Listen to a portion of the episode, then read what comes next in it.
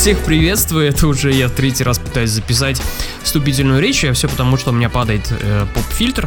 В общем, я всех приветствую, это девятый выпуск подкаста Hard Blaster, это такой камбэк немного в э, другом формате. Да нет, в принципе, все то же самое. Изменится единственное то, что буду я выходить чаще, и буду выходить я в основном один. То есть вы будете слышать мой голос. Но я постараюсь по времени не сильно нагружать э, тех слушателей, которые давно слушают мой подкаст. Ну и, в принципе, для тех, кто присоединяется э, к прослушиванию, подписывается на него.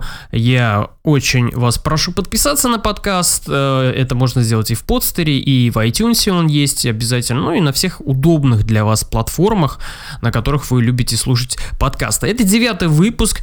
И о чем здесь пойдет речь? Речь здесь в основном пойдет о таких коротеньких новостях. Немножко вот то, что прошло за неделю. Поскольку я планирую подкасты эти выпускать в понедельник, а, когда вы проснетесь, все соберетесь на работу и вот ехать по пути, собственно, в машине, в наушниках, ну или где вы там любите слушать, на каком приемнике, включите и будьте, так сказать, в курсе, что было за прошедшую неделю, может быть, что-то пропустили, да и в принципе, и я не собираюсь как-то это сделать э, сильно официально, вот в таком ненапряженном режиме. Ну, в общем, давайте перейдем к сути.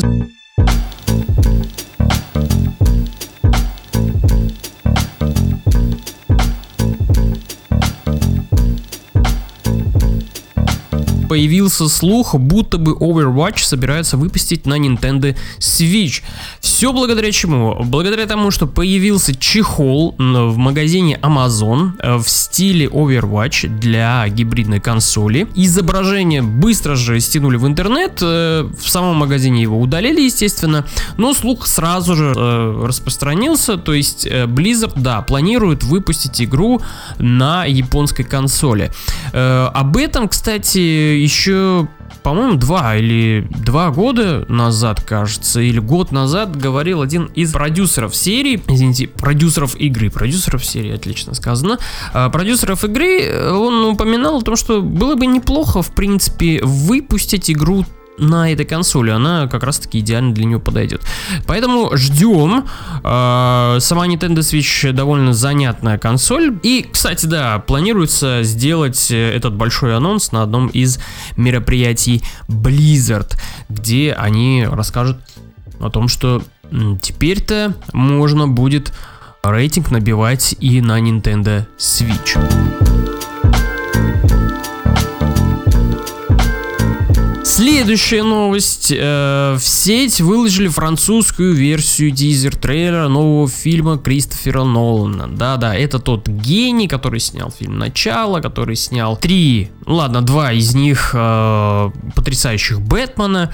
Это тот человек, который э, снимает свои фильмы, на них выделяются огромнейшие бюджеты, хотя это не массовое кино. Но вот следующий фильм, которого сейчас идут активно съемки и который планируют выпустить в июле 2020 года, на него слили тизер-трейлер. Фильм в российском прокате, в прокате СНГ будет иметь название «Довод» и расскажет о международном шпионаже. Собственно, из э, этого трейлера особо так-то ничего не ясно и непонятно, что там происходит, и пока, да и вряд ли, я думаю, мы до конца поймем, пока фильм не выйдет, о чем конкретно будет идти речь, но пока ходят слухи о том, что это будет о шпионаже. Шпионаж, тема шпионажа, кстати, для Кристофера Нолана одна из любимых. Он давний фанат серии э, фильмов о Джеймсе Бонде и даже некоторые приборы и приемы он использовал и в своем фильме про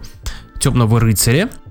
Но теперь окунется, собственно, в эту тему полностью.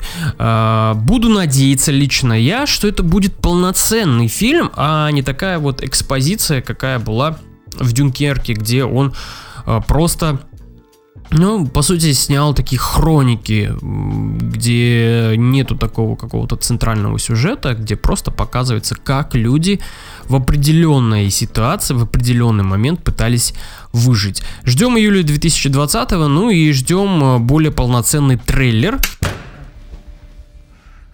Я заставлю карандаш исчезнуть. Та-дам! Он испарился. А, оставим Нолана. Вышел полноценный трейлер фильма «Терминатор. Темные судьбы.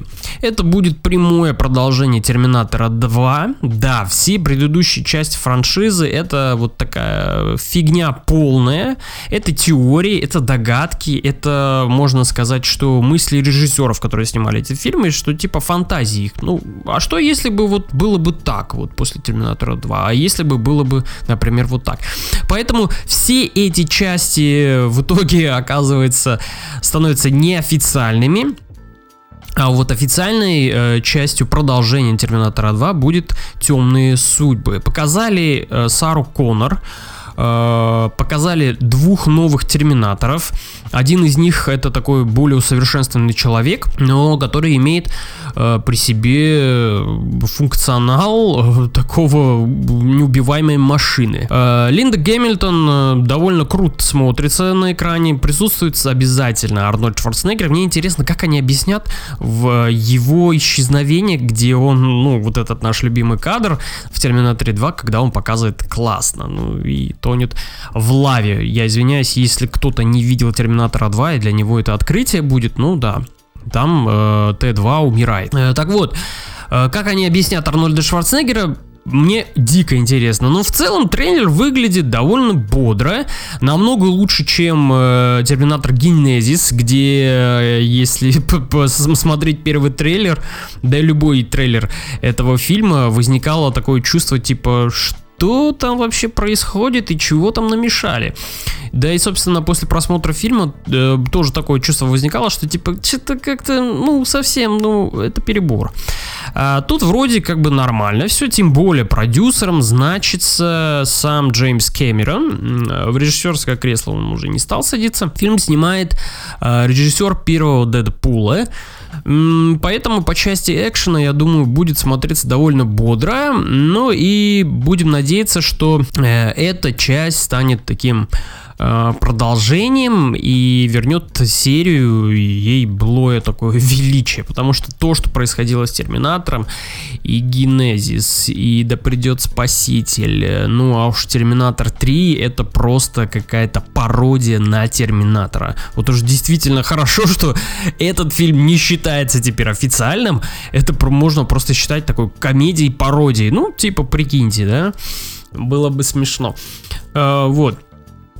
Ну и в целом э, в трейлере показывают, что главные герои все на своих местах и даже обещают вернется тот Конор, которого мы знаем по Терминатору 2. То есть актер вернется к своей роли. Не знаю, как, как они это сделают, что они там сделают, но в трейлере его не показывают вообще. Скорее всего, он будет в какой-то эпизодической роли, либо, возможно, э, Джеймс Кэмерон решил э, припасти какой-то козырь в рукаве. То есть, когда будем смотреть фильм, что мы офигеем. А, в прокате с 1 ноября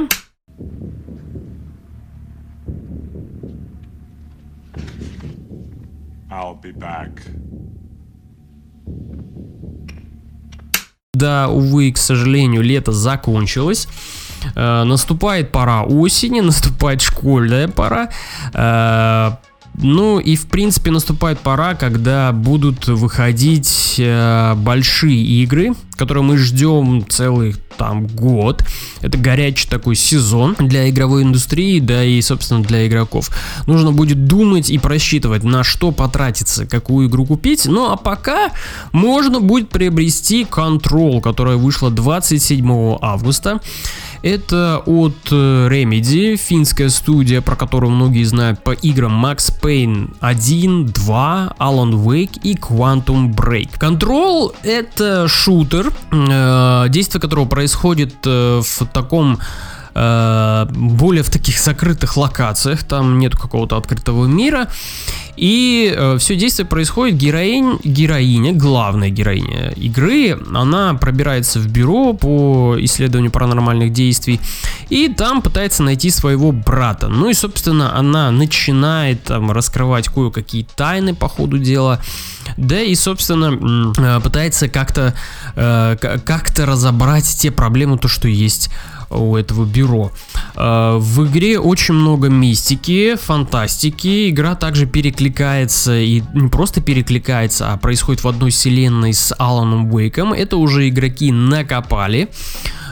Поскольку там есть отсылки, прямые отсылки к этой игре.